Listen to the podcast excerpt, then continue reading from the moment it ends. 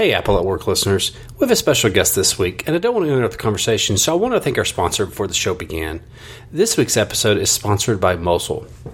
As the leader in modern mobile device management and security for Apple and the enterprise, Mosyle offers solutions for every stage of your business. If you're just starting out, you can try Mosyle Business free and receive the complete MDM feature set of Mosyle Business Premium for up to 30 devices at no charge. If you're looking to address all of your Apple endpoint needs, Mosyle Fuse has you covered.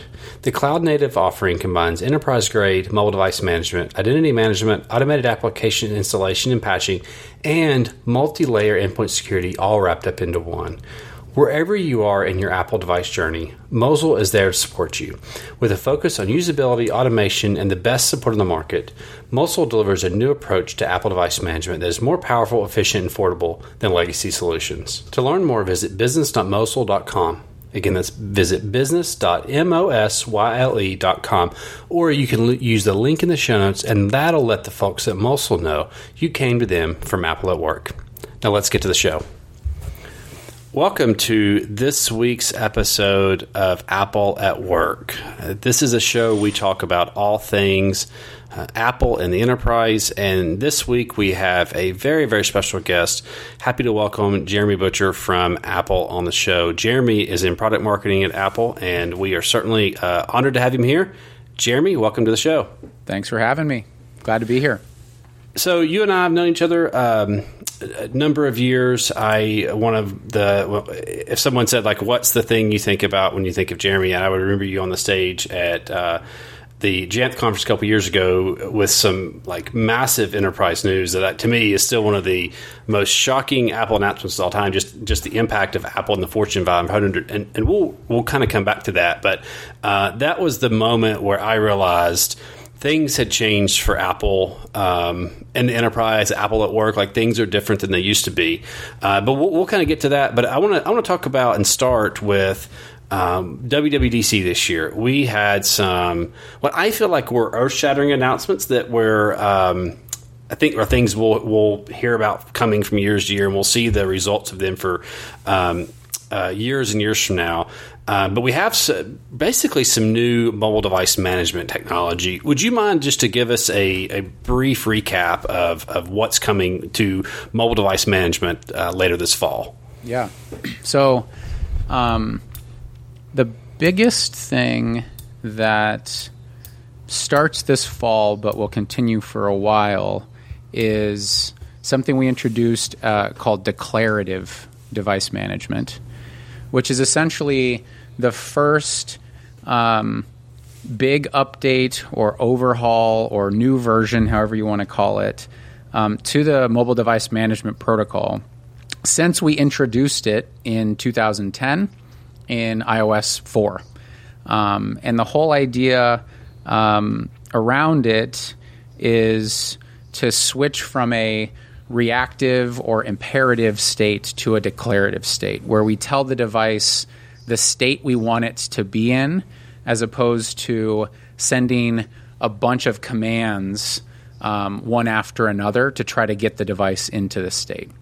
So it's it's uh, the future of MDM. I think is how we kind of coined it at WWDC in the session, uh, and it really is because there's uh, a big chunk of it that's happening now, um, but it will be something that we continue to build on over the next uh, couple of years. You know, you kind of reference going back to um, the these these M, the MDM technology has been around for a while, and Apple has certainly done a lot with it. I, I remember, I still remember hearing about Apple Configurator, the original one launching, and like how amazing that was, and then just how it's evolved over the years. I mean, I still remember when you you couldn't push apps over the air like you had to download spreadsheets and you loaded them into Apple Configurator, and obviously by today's standards that seems antiquated, but this was when the iPad was like a year or two old, and so Apple really, if you if you really think about it, Yeah. they built the technology for Apple Business Manager, Apple School Manager, uh, and the Volume Purchase Store, like the, Apple built this technology rather quickly, and then it was deployed rather quickly. Where you had that you had devices that didn't exist one year, and then a couple years later, they're being used by businesses around the world, and then Apple's having to almost build out this technology to manage them somewhat on the fly because we you know you think about we used to have the iphone configuration utility and that app worked fine it was it, it did what it was supposed to do um, but then when when I, the iPad came out and we and we thought, oh, we have we need the way to manage ten thousand devices like we would ten, uh, and then oh, the App Store is awesome. It's got all these awesome apps for businesses and for schools. How do we get those out there? Um, and it, it, it, was obviously a challenge, and and um, I, I would say Apple did that rather quickly, uh, but did it well. Like it was, I mean, it, it's still not an old device uh, in the grand scheme of things. So it's really, really um, great to hear that you know we're we're now setting the sound setting the foundation for the future of MDM, the future of what Apple management looks like, and I think that's the way I like to think about it now. It's not about Mac management. It's not about iPad management. It's it's all of it. It's even Apple TV. I mean, I, I know Apple TV has become very very popular for digital signage. Uh, I talk to a lot of people about digital signage, and, and they say, "Why would I want to spend one hundred fifty dollars on an Apple TV for digital signage? That seems expensive." And I always say, "You've not priced out digital signage." That's a rounding error compared to most digital signage tools. And, and it's so complicated. And there's so many great apps that are, are built for digital signage, but they're almost useless without the MDM capabilities of tvOS, where you can drop ship Apple TVs. They can be enrolled into your MDM. They can be locked to an app. Um, there's even apps that, that do this that you could even push out uh, payloads to go ahead and authenticate them to your account. So it's really about managing the entire Apple ecosystem at the workplace and the schools because you could have an organization that has you know, of, of, Apple's kind of major product categories, only thing they might not have managed is Apple Watch, and you know, it's really foundational technology that is is so complicated on the underpinnings, but yet is so easy to, to use and get started with. Um, so I'm really really excited about these new MDM technologies. It makes sense um, when you when you watch the WWDC session. It makes sense that it would work this way, and it's one of those where when you kind of are starting over, building a new foundation, declarative MDM is what you would build. Uh, so I'm really excited about it. And uh, in Apple fashion, we'll transition over summer and no one will know the difference. Yeah, the other thing that you mentioned that's kind of, I think, interesting to add to um, the high level is so iOS 4 MDM introduced over a decade ago, but obviously the Mac had existed, you know, well before that. And there was a way to manage Macs um, and we've added MDM as a, an option for managing Macs and made it more and more of uh, the way to go over time, the protocol specifically. Uh, and so, what declarative offers us the opportunity to do here on the Mac as well is truly unify um, the protocol, like you said, around Apple devices, TV, OS, iPad OS, iOS, Mac OS, can have this. Uh, solid baseline where the protocol was designed for all of them as opposed to designed for iPhone and iPad uh, and made to work on the others. So I think we're super excited, like you said, about um, having this clean sheet of paper basically to work from. But um, like you said, we took a little bit more time um, in releasing it specifically because we wanted to make sure that from an MDM vendor perspective, you could actually just upgrade right into it. Uh, so at one point, the clean sheet of paper metaphor was really uh, accurate in that you were going to have to re-enroll the device. Which you know, the more we thought about it, the more we realized that was too much of a change. And so the idea that you can today be running, you know, what we'll call uh, the MDM protocol, like the V1 version of it, and by this fall, you can actually start adding in declarative pieces without re enrolling the device, without having to recall them and touch them, we think is going to be something that kind of was well worth that extra time that we took uh, in adding this kind of upgrade ability.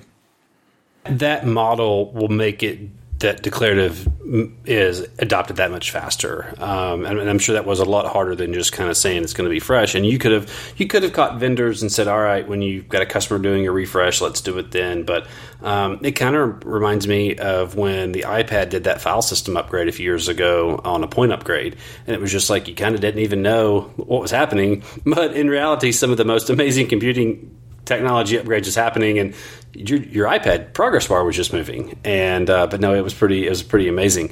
Um, next thing that we learned at WWDC was um, adding Macs to Apple Business Manager using the iPhone. Um, what is the um, what's the use case here?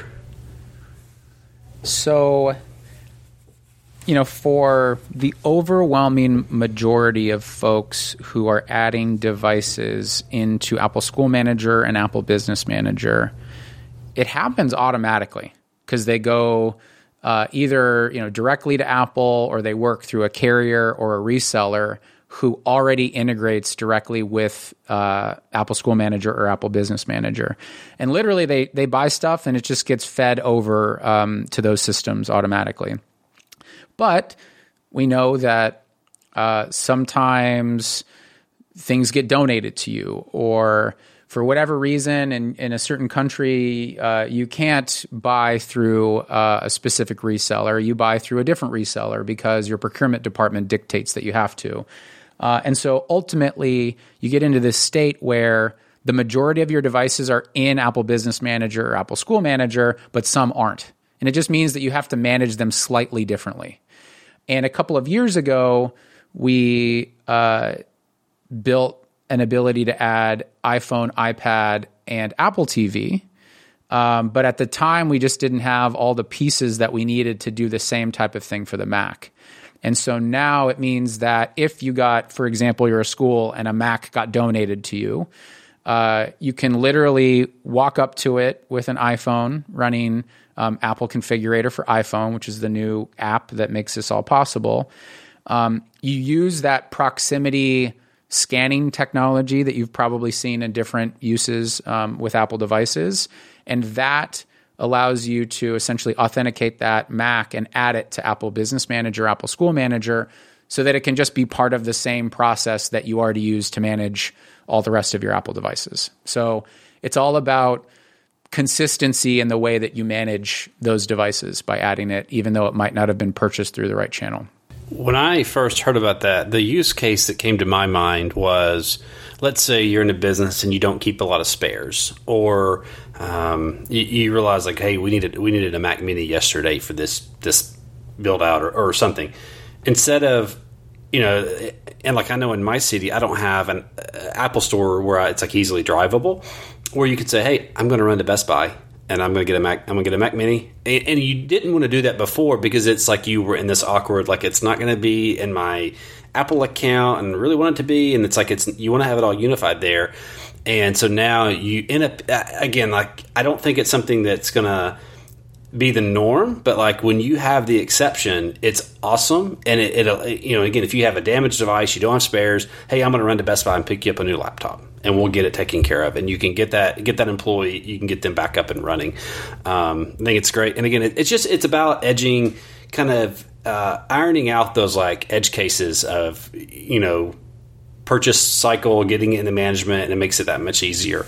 Um, one of the uh, again, I think most dramatically time i guess best way to word it is like time saving announcements that that you all made was that erase all content and settings is coming to Mac OS for the first time.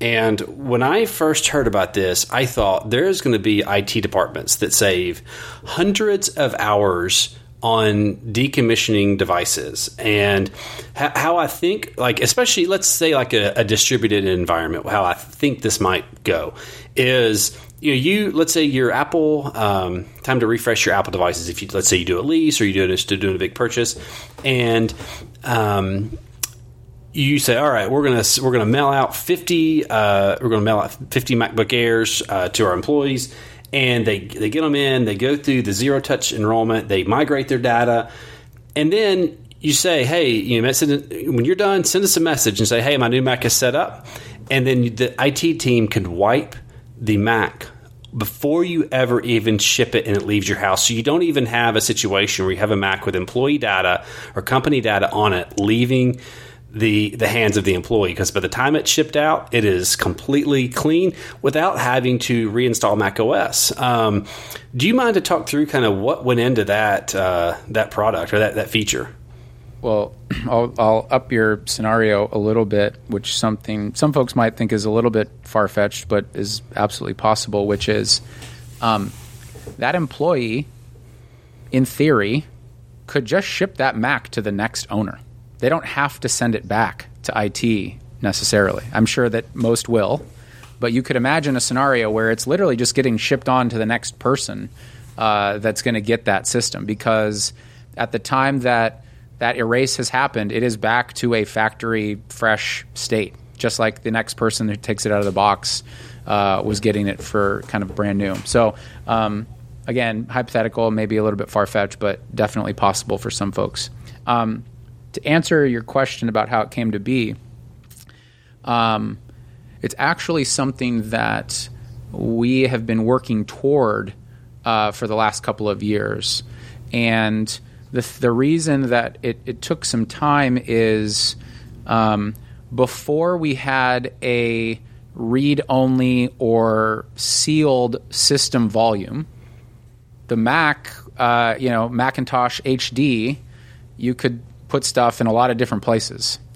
Um, whereas on iOS, really out of the gate, there were these kind of separate places for things like user data and the system or media um, that could be much more granularly wiped. And that's what allowed for erase all contents and settings to exist since it has for iPhone, iPad, and, and Apple TV. And so it was kind of changing the architecture of the Mac to be more aligned to that, where we actually now have a system volume uh, that can remain untouched for the life of that user and then allow us to just erase the user data off of the device, the apps, the media, whatever, um, and get it back to that known kind of base OS install state. So that was really two years worth of uh, of announcements and work in re-architecting the file systems on the Mac that led to this moment where we could say, okay, now we can add this feature that is erase all content and settings. There's all sorts of other really great security benefits to what that work was doing. Uh, but from an enterprise and education perspective, it was like, okay, we've done that stuff, great. Now let's go do the erase all content settings piece. Um, it's going to be great for consumers too, who just want a really easy way to sell their Mac to somebody new or to recycle it or whatever they're going to do. Um, that just makes the process super fast. But to your point, if you have thousands of systems, you know, uh, whatever amount of time we save you times thousands of systems is going to add up pretty quickly. Well, yeah, I, I agree because I get that question from people all the time. I actually got that question this week. Uh, someone had sent me a message and they said, "Hey, uh, uh, someone handed us a, a, Mac down, and I wanted to just like re- reformat it, like get it cleaned up, like set it back to factory default." And I'm thinking, well, it, it sort of depends on like what like what OS it has, and like you know, what you know, do you does does it have like the recovery partition? Like there was all these questions that like that you just didn't have on an iPad or, or an iPhone, and um, and so now with with this coming to Mac OS, it's the same thing. It's like hey, just go do erase all contents and settings, and you're back to normal. It's super super easy. Um, one of the big things that was announced from Apple um, last year uh, was Apple Silicon the release of the first M1 chips on the Mac. And I don't even know how to describe how much I love my MacBook Air. And the uh, I, I, if I just never if, like, if I could get a new battery like every every couple years, you know, every four or five years, three or four years, I think I could just use this computer forever. And I, I just don't even know um, how I would even want another one. And it's funny thing is, in my desk setup in my bedroom, I've even ditched my external monitor. It's just me and the MacBook Air. That's just I, am in computer harmony with my MacBook Air. Uh, the battery lasts forever. Uh, there's no fan; it never comes on. It's just it's just wonderful. Um, what impact have you all seen from Apple Silicon and the enterprise and in K12?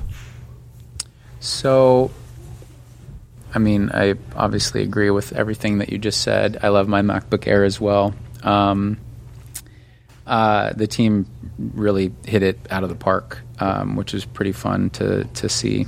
Um, there's a couple of things that we're seeing, which is um, because the MacBook Air is so powerful. Um, folks that previously might have thought, um, I need the performance of a MacBook Pro, um, are able to now look at MacBook Air for maybe more people in their organization than would have qualified, you know, for the price of a MacBook Pro. So that thousand dollar price range being unlocked for a lot of organizations where they know that the system's going to have amazing battery life um, and amazing performance, you know, not compromising one versus the other, um, is super interesting for a lot of organizations. Um, if you'll remember, a couple of years ago, um, Forrester did this total economic impact study that's kind of their equivalent of a TCO analysis. Um, and we uh, Mac performed incredibly well. It was like uh, $678 savings uh, over a three year period. Um, with M1, they've updated that uh, study, and an environment where it's a blend of M1 and Intel, it's not even all the way to M1, that has gone up to $843 over three years. If you go all in on M1, it, it's even better. Um, but we recognize that not everybody uh, has done that yet, and so you know there's a there's the kind of user experience benefit that we all see, um, and then there's also this uh, really truly like the total cost of ownership uh, piece of it that just means. Um, you know, Mac is just an even stronger choice for organizations.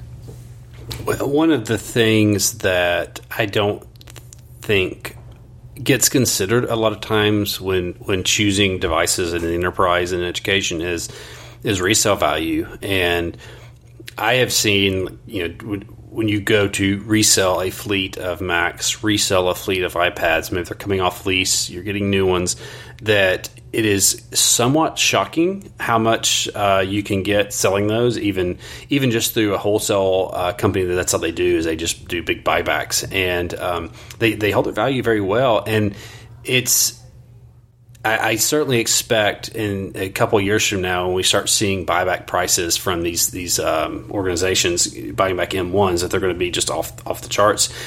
And it's like you said that I, mean I was probably someone who would think, oh, I want a MacBook Pro before, and now if if you said like, do you want like a MacBook Air with maybe a little bit more storage or a Pro with a little bit less storage, I'd just take I'd take the Air. I mean the the uh, the stock Air is the de facto computer for everybody to me at this point. Like it, there's no compromises with the the low, lowest MacBook Air that is sold uh, it, as long as your you, the storage needs, storage meets your needs, then you're absolutely fine with it. And um, it's just it's just a wonderful computer. Um, and I I think it like you said, it's made it to where. Uh, organizations that maybe struggled with oh you know the the ROI of an Intel machine, and now they can look at well look instead of needing uh, a Mac that's going to maybe cost a little bit more. Well, with M1, we can actually get just like the stock machine for everybody in the company, and everybody's everybody's great. And and certainly as as um, Apple Silicon expands the lineup, we have the new iMacs. Like there's there's really um, almost no reason to me on why organizations wouldn't consider Mac unless there was like a specific you know application that didn't run on Mac. But even then, there's tons of, uh, of different ways to to run um, apps from other other operating systems on the um, um, on on the Mac. And I think one of the things we haven't really talked about is now that you can run some iPad apps on the on the Mac, there are like certainly some maybe some uh, enterprise apps that now like maybe just were a web app before now you can have a, an app on your mac. And again this could be even simple stuff. Maybe it's a um, a payroll app um, that like maybe they had an ipad app to clock in and clock out or to submit time off. And it was like maybe clunky getting into the web interface. Well now you can just run the ipad app on your mac and it's no problem. Yeah yeah um, on the macbook air or just really kind of more broadly M1, the thing that we were all hearing anecdotally and then experiencing ourselves was um, this whole performance and battery life uh, improvement.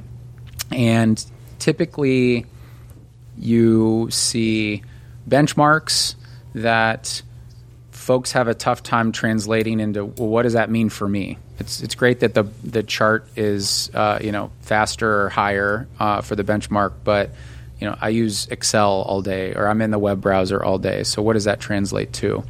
Um, and so we actually uh, wanted to quantify that, and um, we had our uh, our performance research team basically take real world uh, like business use cases and do some benchmark testing there.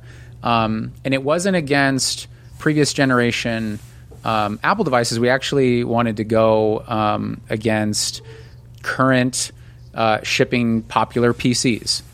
And so we did, uh, uh, you know, the most popular business PC in the same price range as MacBook Air, and basically saw um, 2x the Excel performance, uh, 2x browser graphics performance, um, 50% improvement on uh, web app performance, and then 2x the battery life uh, while you're on a Zoom call. So you can have it you know, twice as long of a Zoom call on a single charge, um, all on M1.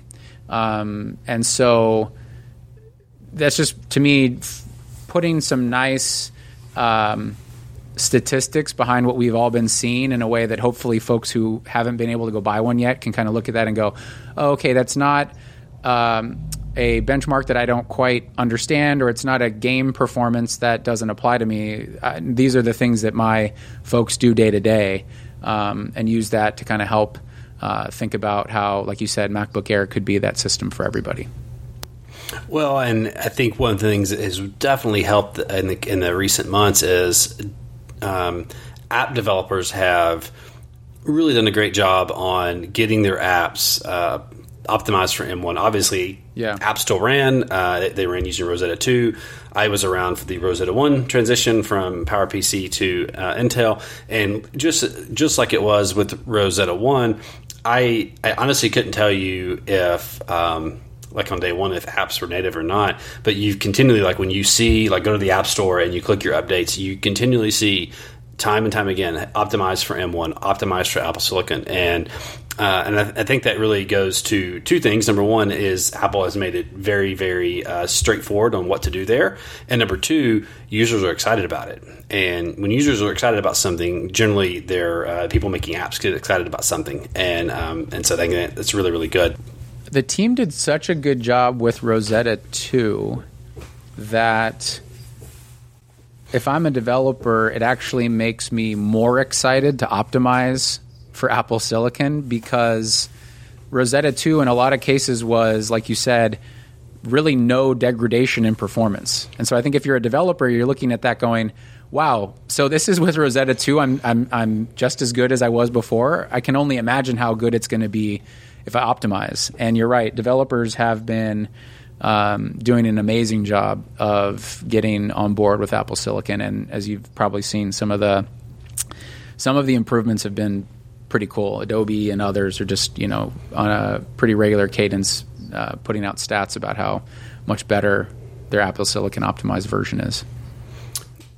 Yeah, as I mentioned at the beginning of the show, I remember um, back in October of 2019 you you're on the stage at JNUC and saying Apple is in every Fortune 500 organization, and I, I remember hearing that and thinking that's that is outstanding uh, to think about because I I've been using Apple since like I think I bought my first Mac in like 04. My very first Mac was the PowerBook G4 and um, and I remember at the time I was working at a place and like it was obviously all PCs and somehow I was given a Mac. It was like somebody was using the Mac and like had to use something on Windows. So like they're like, you want to use this Mac, and I was like, sure. And I remember how like hard it was to use a, a Mac it worked in. Like it, you know, it was like this was before, um, obviously before the iPhone, iPad. Like Exchange didn't natively work with Apple uh, computers at the time. Like this was a different world, but it actually wasn't that long ago. And to like fast forward, you know, 15 years or so later Apple is every Fortune 500, and, it, and, again, it's not just it's not just oh, it's just the iPhone, but like the Mac has made massive inroads in the enterprise. The iPad has unlocked so many different new computing use cases. Um, how has like what has been the kind of the attitude shift among IT departments? Like why why has Apple been adopted so quickly in the enterprise when before it was in some ways not allowed? I mean, I think the the the big thing was absolutely iPhone.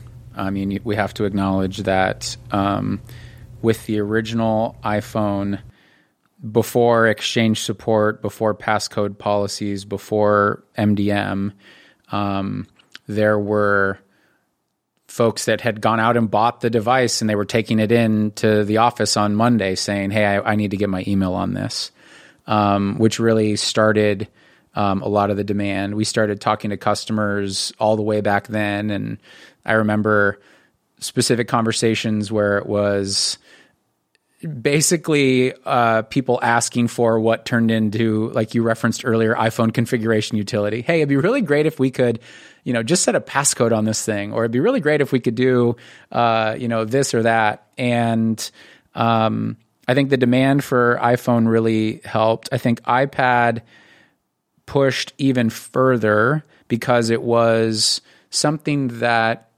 wasn't necessarily replacing a different piece of technology. In a lot of cases, it was replacing, uh, you know, a clipboard with paper. Um, when we started to look at that Fortune 500 metric, uh, it was kind of interesting.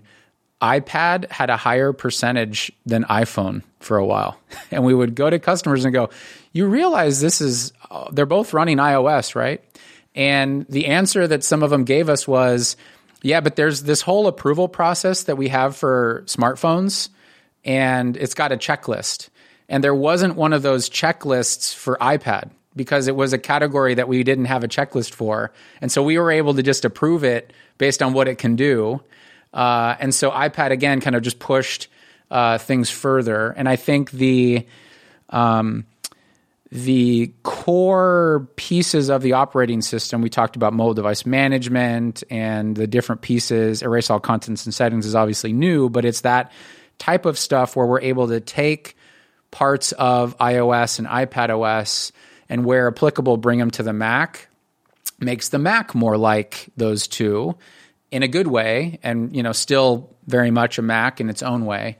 But from an IT perspective, it's it's getting easier to support Apple devices as opposed to having to think about supporting each individual uh, product on its own. So I think there's just it, we can't ignore the the customer demand part of it, um, but then making it more and more you know enterprise ready, so to speak, over those those years, I think is really what helped quite a bit.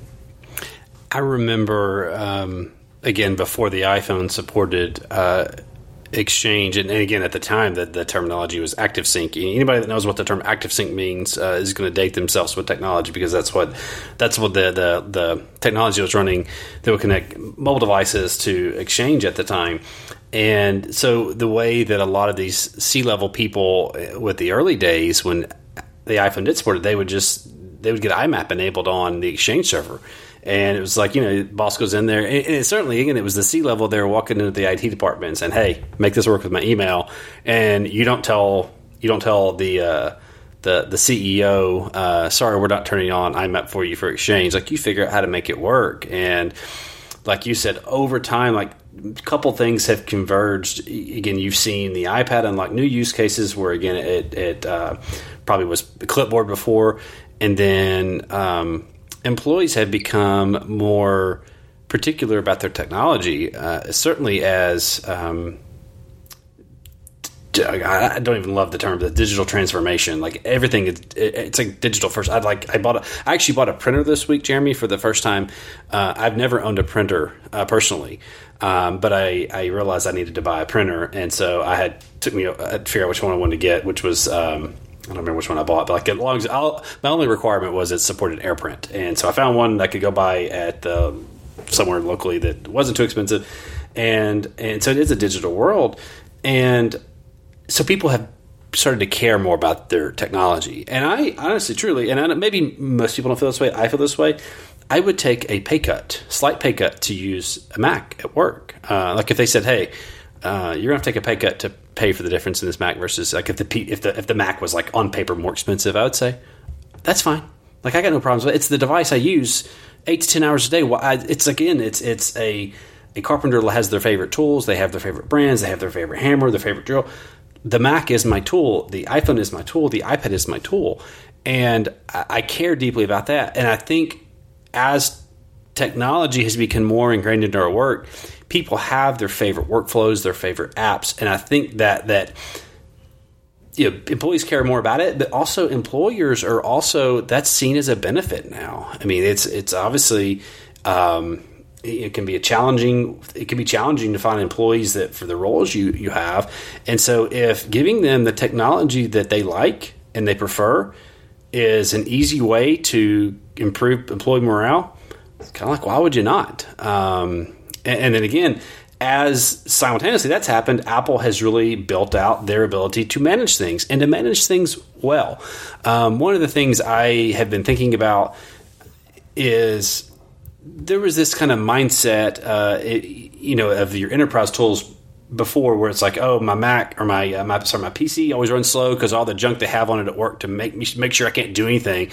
But all they've done is make sure I can't do anything because it's so slow. Mm-hmm. Um, well, that's not the case with how Apple has arch- architected MDM, how they architected FileVault.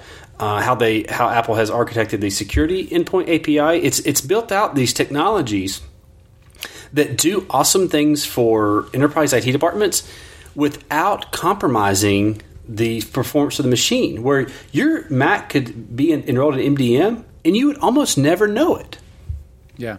Um, to your point about the user experience piece, um, we had a really interesting observation years ago with iPhone, which was your custom enterprise built IT app was sitting on the home screen right next to the fastest, best performing game that somebody just got from the App Store. And so somebody would come out of one experience and into another. And because there was personal information or personal apps on the same device as your work device, the comparison was unavoidable. And I think organizations started to realize that. And then since then, it's just more and more, you know, tightly coupled. Um, but I think that was a real wake up call for a lot of IT folks because the conversation started to really shift to much more about okay, how can we as IT be focusing on creating this great end user experience, not just in the apps we built, but in the unboxing experience or the setup process or the offboarding experience. Um, and like I said, that you know your icon sitting next to the the third party app of the day um, was a really interesting way for folks to just put that kind of front and center in their minds as what was happening. It it. I'm trying to think of the way to to to frame this. It, it, it took IT, the, the, most IT departments have shifted their mindset over the years from gatekeeper to business innovation. And I think the Mac, the iPad, and the iPhone are a, are a key part of that. Um, and then, you know, one of the things I think has certainly helped, um, or, or at the time maybe would have been a, a, a hindrance or a, seen as a negative to Apple is like you know you had these like legacy business applications that like required some custom PC thing. Well, over time we've seen a shift to web apps that have native apps that talk to a you know a cloud service.